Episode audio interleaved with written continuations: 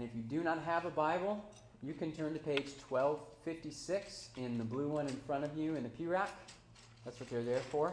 And uh, as with any week at College Street, whether it's me preaching or Nathan or Chad or any guest preacher, um, you would do well to keep the Bible open because we're here to preach the Word and not the words of man, but the Word of God. And we have the privilege this summer of hearing God's Word from 1st and 2nd Thessalonians. This weekend, we were up at my parents' house yesterday, and uh, Mindy and my sister-in-law Tori were looking through some of the uh, of our baby books. My mom dragged those out of the closet, and they were thumbing through and comparing. You know, which of our children looks like which of their aunts and uncles, and do you see them in in, in family resemblance? And it, it's really, you know, it's fun to see that. Especially, it's fun because it's your first year of life. It was, you know, it's your first year of life. You don't remember any of that, obviously. Um, my mother-in-law claims to be able to remember that far back, but I don't believe her. Um, but you can't remember. But it's kind of fun to see your parents caring for you, especially for us. You know, we are looking at uh, my mom and dad, and to think like they were about our age, and how I feel about my kids is how they feel, felt about us at that time. And as a parent, I don't know whether you sometimes, I'm sure, get nostalgic when your kids get older and you like to flip back to those pictures of when your kids were younger and when the biggest problem that your child had was a dirty diaper. You know? Simpler times. And you look at the faces in those pictures and you try to imagine I try to imagine, you know, what, what were your parent, what were my parents thinking then? And then you look at yourself and you think about all of the experiences and hardships and joys and all the things that that little baby has no idea are lying in the path ahead. As we've been reading through Paul's first letter to the Thessalonians, at times it's kind of felt like Paul has been thumbing through the baby book as he thinks back and he remembers what things were like whenever the Thessalonians were just little baby Christians. He calls them back to their shared memories. We keep hearing him say things like, Do you remember? Or you all know this. You remember well yourself. You know this. Last week, he pointed to a particularly fond memory and he said, Do you remember how we were so gentle among you, like a nursing mother with her children. Those memories were so filled with affection and tenderness that Paul writes, We were ready to share with you not only the gospel of God, but our very selves. Just as a mother shares her own body with her infant child, that's how dear you had become to us. We just wanted to snuggle you in close and share everything with one another. As we return to 1 Thessalonians chapter 2 again, this week, Paul shifts gears now, not just thinking about his motherly affection for the Thessalonians, but also how he felt like a father to them. So if you have your Bible, I'm going to encourage you to turn to Thess- 1 Thessalonians chapter 2. And the point this morning from verses 9 through 12 is going to be this. Paul, in laboring to be like a father, is seeking to show us the Father. Paul has labored with this church to be like a good father, and insofar as he has done that, he is showing them a picture of their heavenly Father. And he's saying to each and every one of us, man or woman, brother or sister this morning, you follow me in striving to be like our Heavenly Father. So let's stand together as we read 1 Thessalonians 2, verses 9 through 12.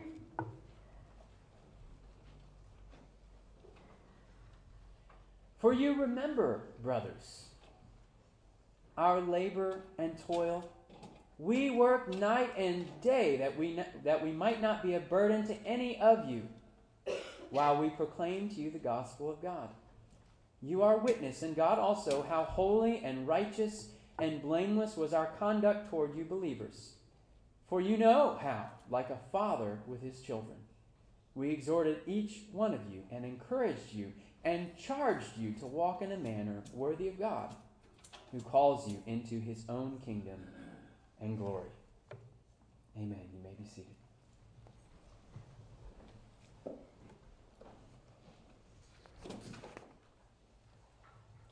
So let me read to you again verse 11. This is the heartbeat of the passage, this section. He says, For you know how we were like a father with his children. That's what our relationship was like. That's how we acted towards you, church. And I think that what Paul is doing here in these verses, verses 9, 10, 11, and 12, is he is reminding the church of his own example of how he acted towards them as a good father, so that as we look at Paul, we'll see a picture of our Heavenly Father. So this isn't just, you know, Paul being wistful or nostalgic and sort of turning the, through the pages and saying, Isn't this just, it's so fun to remember back and to think how things were. He's pointing back to how he acted and what their relationship was like in a way so that we will see how he is a picture of the Heavenly Father and then we will be compelled to this singular activity. This is the, the driving thrust of this passage is for us to labor to be like the Father. Labor to be like the Father. If we come away from these four verses with anything, it's this Paul wants us to join him in laboring to be like the Father. On the night before Jesus was crucified, maybe you remember from John's Gospel, Philip comes to Jesus and he says this question. He says, Lord, just show us the Father, and, and that will be enough. And Jesus says to him, Have I been with you so long and you still don't know me, Philip? Whoever has seen me has seen the Father. What Paul is showing us, and what we're going to realize as we follow Paul's example, remember, Paul said, Be imitators, uh, you were imitators of us as we were imitating who? The Lord Jesus. Why did the Lord Jesus come into this world? It was to show us the Father. That's why he came. He came to die in our place, the Bible says, so that we might be like our Father, that we could become the children of God and so become the sons and daughters of God. And what do sons and daughters do with their Father? They become like Him. And so, if we're going to follow Paul's example, Paul says, I'm laboring to be like the Father. You labor to be like me because I'm trying to be like Jesus. And Jesus has come so that he would show us the Father so we can be like him. Labor to be like the Father. Now, normally, when we talk about labor and delivery, that's something that moms do, right? So, why is it that Paul would use the words labor and toil to describe his activities as a father? Well, not to steal the thunder from the moms, but dads do have some labor to do as well. It's not the same kind. Um, but let's read in verse 9 what Paul has to say. For you remember, brothers, our labor and toil. We worked night and day that we might not be a burden to any of you while we proclaim the gospel of God. A good father never wants to be a burden on his children. Now, sometimes it happens, but a good father would never wish that he would become a burden on his children. He labors, he works hard, he toils. Paul said, I worked night and day so that I would never become a burden on my children there in Thessalonica. Elsewhere, Paul would say, I had every right. In any church that I went to, I had every right to expect them to give some money to support me so that I would be able to devote all my time to preaching the gospel. But what he realized was that these little baby infant believers, he was not going to expect them to support him. Can you imagine? Uh, you know, you come out of the hospital and then you bring that infant home, and all of a sudden you say, All right, you need to go to work so that you can support me. Doesn't make any sense. No, mom and dad work hard to care for that child for a long time. Some of us longer than we would like, right? Um, But a, a, good father is laboring, working with his hands. Paul, if you know Paul, he was a tent maker. So he is trying to be faithful to preach the gospel far and wide, all the while staying up late at night, getting up early in the morning, building tents so that the Thessalonians won't have to fool with trying to support him financially. And this is actually how Paul operated in every place that he went, every single church that he planted. He writes to the Corinthians, This is why. We heard it earlier this morning. Here for the third time, I'm ready to come to you. I'm not going to be a burden to you, for I seek not what is yours, but you. For children are not obligated to save up for their parents, but parents for their children. So, all this labor, this toil that Paul is doing day and night, working so hard, it's because he is seeing this church as his children. And he's trying to be a good father. When Paul arrived in Thessalonica, he wanted to make sure the only thing that they received from him was good news. That there was never any burden, there was never any cost that came along with his ministry he gave them the good news, and that is all they ever received. They gained everything from Paul, the gospel itself, because Paul was willing to give everything for them. Friends, this is a perfect picture. Paul's ministry perfectly encapsulates what God has done for us, our Father, in giving us the gospel. When the Father enters our world, when He enters our home, when He comes into our lives, the Father comes to us in the person of Jesus Christ, who is the evangel himself. Jesus is Mr. Good News. That, that's what the Father has brought to us, and this good news comes to us without any cost. There's no labor for us, there's no toil for us to do, there's nothing for us to add to the good news that the Father has sent His Son to be our Savior and to grant us eternal life. And yet, what has it cost the Father? He, in giving us the finished work of Jesus from start to finish, had to sacrifice his own Son on a cross to make us his. And the only duty for us is to repent and believe, for us to receive this good news in the person of Jesus Christ. And John writes, To all who do receive him, who believe in his name, he gives the right to become the children of God. This is how we have God as our Father. We simply receive the good news, and there is no burden on us whatsoever. The good news is that we have a good Father, one who labors and toils for his children. Brothers and sisters, then let us labor to be like the Father.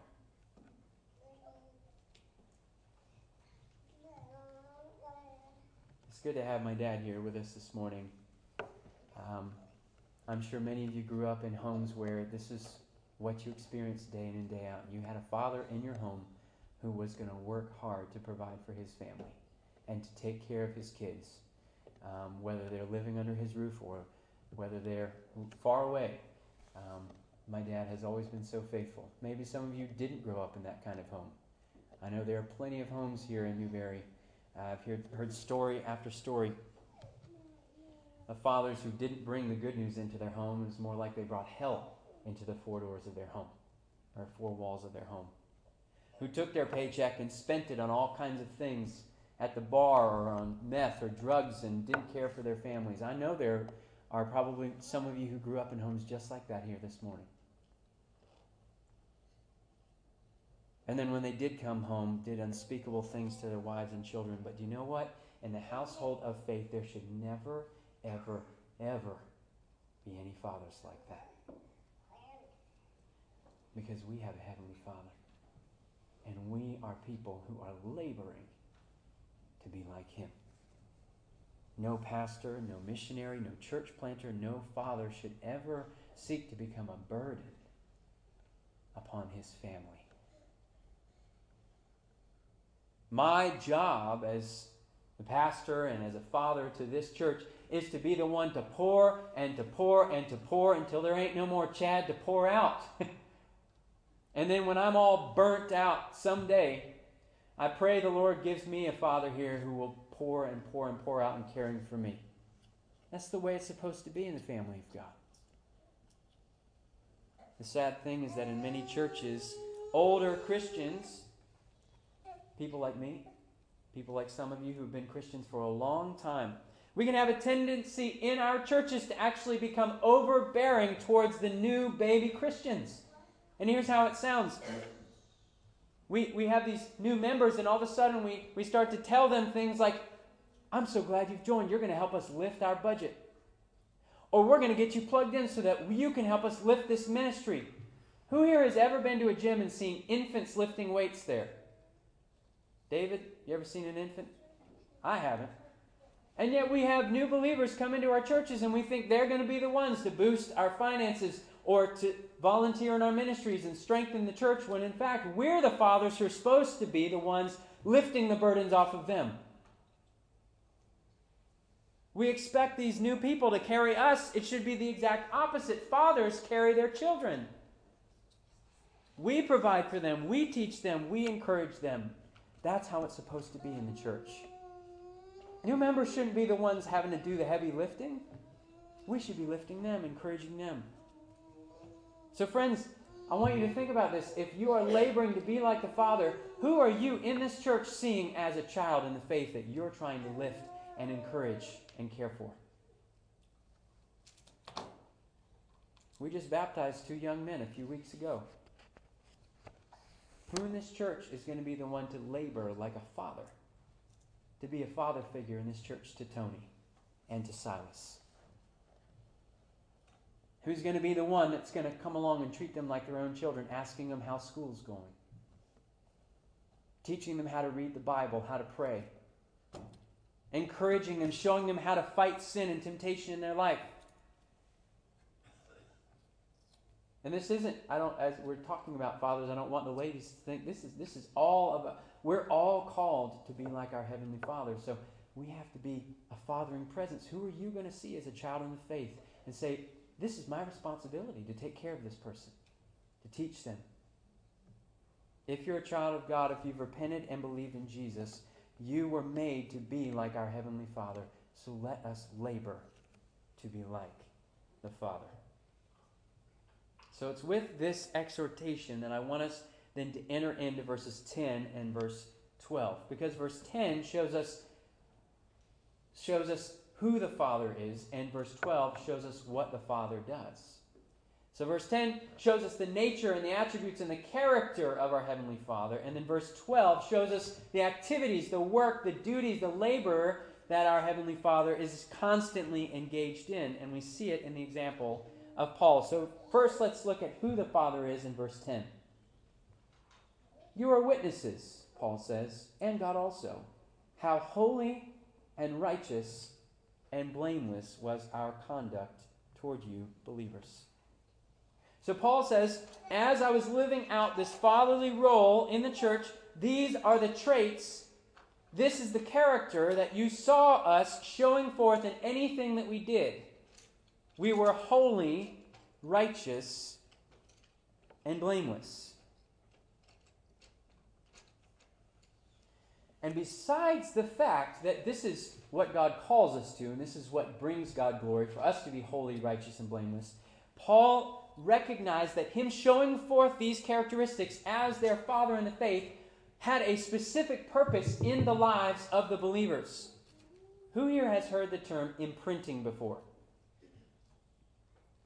If Lisa was here, I'm sure she would probably be able to get up here and tell us way better than I'm going to try to explain how imprinting works, okay? Um, this is the gist of it. When you have baby chicks, especially goslings or ducks, you know, and they're so cute and they're pecking their way out of the egg and they sort of pop out of that egg. The first moving thing that they see, they immediately start to say, Mama, Mama, right?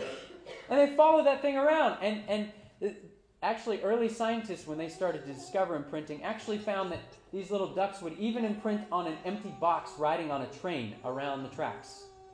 Can you imagine that? A bunch of little ducklings just following an empty box. And the thing is, is those ducklings believe that they are an empty box. Or if they're following a duck, they believe and know that they're a duck. Or if they're following a little a human being around, they actually think that they're a human being. It's imprinting.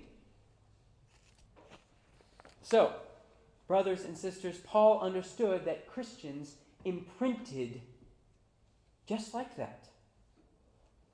So there are these little baby Christians who are popping out of the waters of baptism, and the first living thing they see, the first example of a Christian they see, they think, This is what I'm supposed to be. This is who I'm supposed to follow. And Paul says, I realized all these Christians are imprinting on me. I better make sure that I look like the Heavenly Father. I better be holy, blameless, righteous, like my Heavenly Father, because I've got all these little baby Christian ducklings that are following me around and are trying to just be just like me. And I want to show them who the Father is. Paul says, firstly, you are witnesses, and God also, how holy was our conduct toward you believers. We showed you how to live a life of piety, Paul says. How to live as people set apart for the purpose of God. How to orient your whole life around worshiping the Heavenly Father. From day one, Paul showed and trained these new little believer baby chicks what it looks like to be holy as your Father in heaven is holy. Brothers and sisters, can new believers look to your life as a standard for holiness that they can follow and imitate and trust that as they're following your example, they're becoming more and more like their Heavenly Father? Do you realize that when you are listening to the Word, when you're giving your offering, when you're singing your songs, when, uh, when you're serving in the church or in your community, that you have young believers who are watching you and are seeing this must be what it means to be a holy Christian. In good conscience, could you take a younger believer under your wing and say, Imitate me as I imitate the Heavenly Father. Let's be holy together? Could you do that?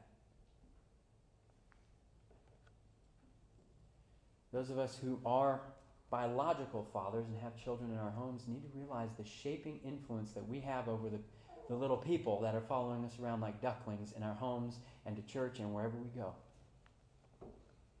Our children learn to worship their Heavenly Father by watching us worship. So when they look at you in church, what are they seeing? Are they seeing someone who's disengaged, falling asleep, not interested in singing, who never gives, who doesn't want to serve? who comes in the church and leaves completely unchanged? Or do they see someone who is hungry for the word, who sings with joy, who repents, who treasures the forgiveness of God, who wants to serve God and be holy?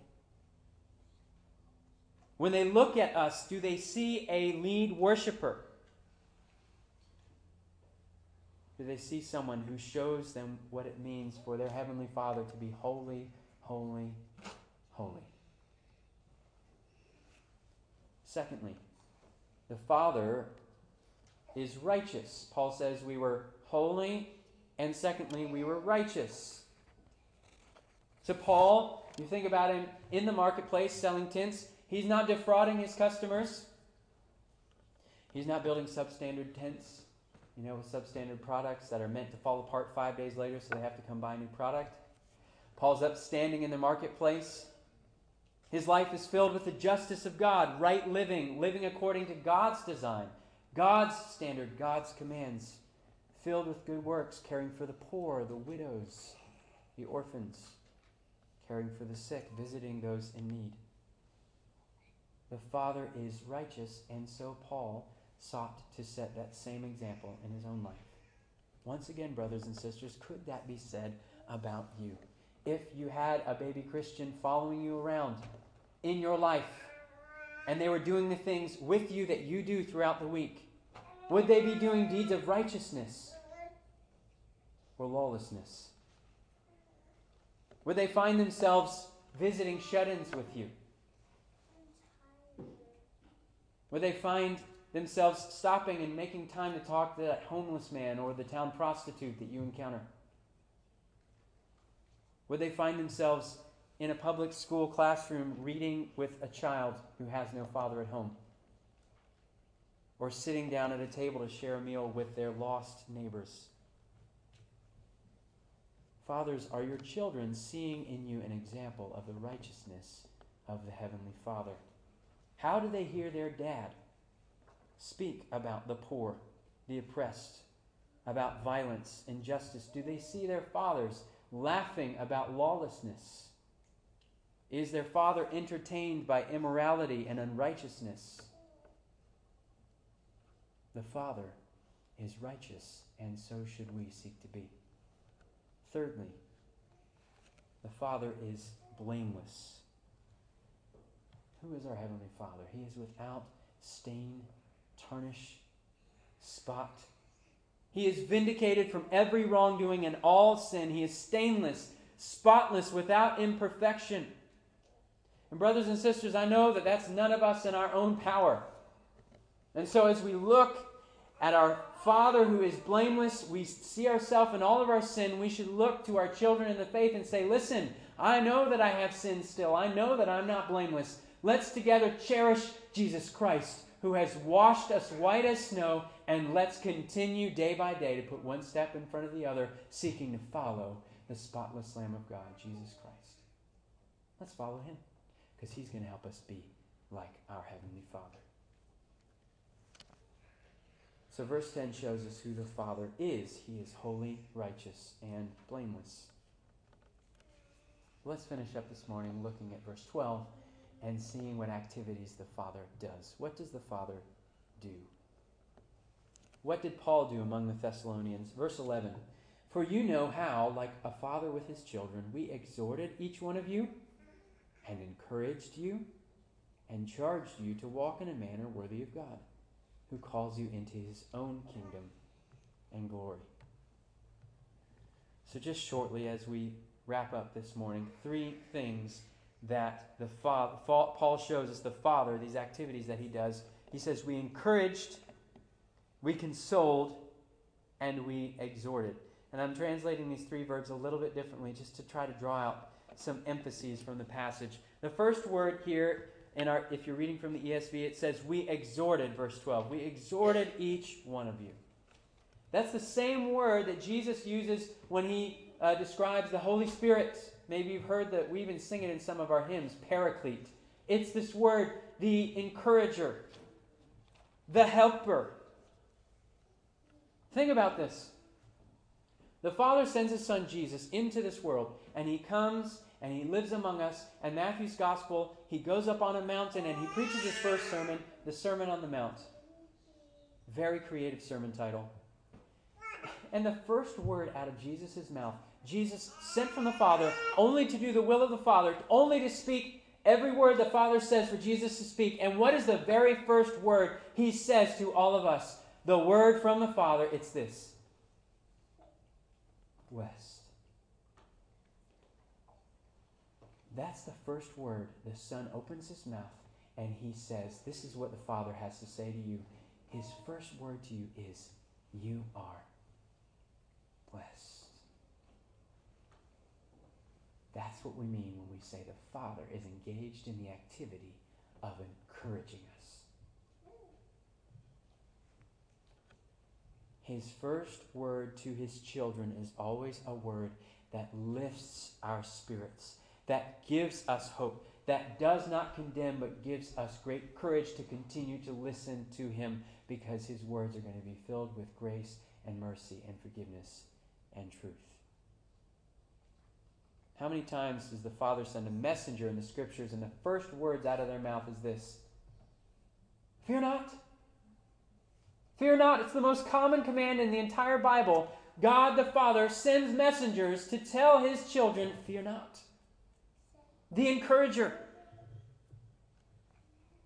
And yet I look at my own life and I think about the way that I speak to my children as their father and how few times the first words, the primary words coming out of my mouth are not encouragement.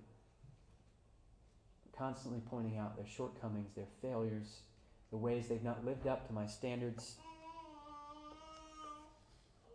So often, that, we think, is our role as a father, is to point out the sin in our children's lives. But the Heavenly Father uses His words to give grace, to bring encouragement, to tell us that if you are hearing these words, if you have ears to hear, and you know this is me, your Father, speaking to you, guess what? Before you know anything else, I want you to know this. You are blessed. Friends, may we become like the Father to one another. Whether you have children of your own or not, may our primary activity as the church of God with one another be this of encouraging one another. Because when we do, guess what? We are entering into the same activity that our Heavenly Father is doing for us every day.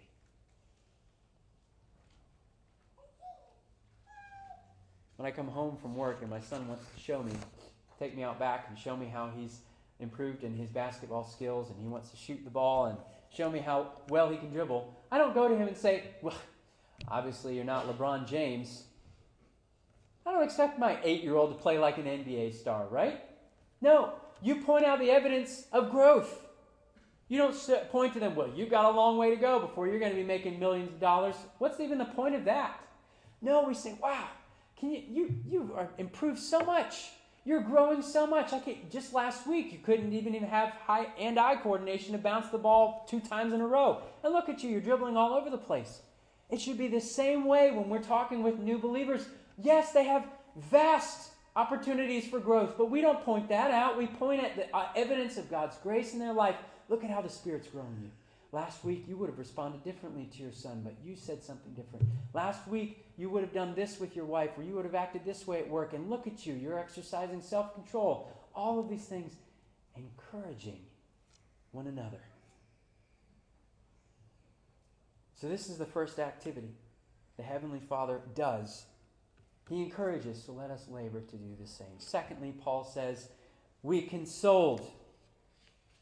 I know in our ESV, verse 12, it says we encourage, but I, I kind of like the, the idea of it being consoling. This is the same word that he'll use in chapter 5, verse 14, when he says, encourage, console, comfort the faint hearted. So you think about the activity that you would participate in if you had a child who came in crying from being bullied. Or they just failed a math test and they don't know what they're going to do. That's the kind of encouragement we're talking about that consoling, wrapping your arms around someone. Why is it that when we uh, think about God, it's so comforting to us to think of Him as being powerful? My son Teddy loves to run around and make up little songs about God at home. And he'll go on and on. One of the refrains he's always singing is, God is powerful, God is powerful. Why is that comforting to us? It's because when we're hurting, we know that God, our all powerful God, is going to take those arms and wrap them around us, and we're going to be safe. That's the reason why little children love to think of their fathers as like some superhuman superhero, that their dad is so strong and mighty. It's that they know that when they're with him, they're safe. And that's what, we, what it means when we understand God to be a God who consoles us. He uses his might and his power to encourage us. You're safe with me. In our church, when people are faint hearted, when they're hurting, when they're crying, they need love, they need to experience the consoling arms of our Father as we wrap arms around them and care for them in the same way. The Father consoles. Finally, Paul encourages us to labor to be like the Father. He's shown us that the Father is holy, blameless, and righteous. He's shown us what the Father does. He encourages, He consoles. Finally, He exhorts. Let me read to you the end of verse 12. We charged you to walk in a manner worthy of God, who calls you into His own kingdom and glory. A good father calls his sons back to the path and to the way of the Lord.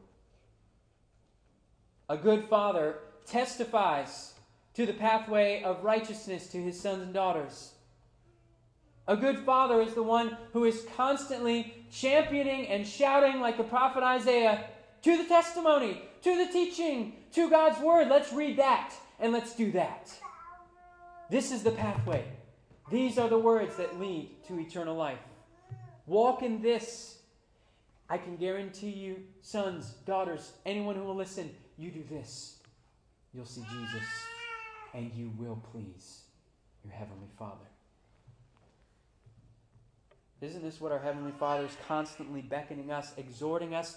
Hear my words. Listen to me. These are the words of eternal life. You will listen to me. I will lead you in paths of righteousness for my name's sake. If we're going to do like our Father, we must be doing this in our homes, in our Sunday gatherings, in the woods, when we're running down pine trees, pine trails at Boys Farm, right, Nathan? We've got to be exhorting one another. Let us continue to walk in a manner worthy of the Lord. This is the path that leads into his kingdom. This is the road that leads to the greatest glory to God. May our exhortation sound like the good Father in the book of Hebrews. Therefore, since we are surrounded by such a great cloud of witnesses, let us lay aside every weight and every sin which clings so closely. Let us run with endurance the race that is set before us, looking to Jesus. We have a holy, righteous, blameless Heavenly Father who encourages daily, who consoles us when we're faint hearted who exhorts us to follow Jesus because Jesus is the one who leads us to the Father. So may we all labor together to be like our Heavenly Father. Let's pray. Lord Jesus, we thank you that you have come to show us the Father. And not only that, but you have come because you are the way, the truth, and the life. No one comes to the Father but through you. But the good news is, if we come to you, we have the Father as well. Lord Jesus, we pray that your Spirit would make us more and more like the Father, that as we labor, we would succeed. And as we become more like our Heavenly Father, we would rejoice that we are the children of God. It's all that in Jesus' name we pray these things. Amen.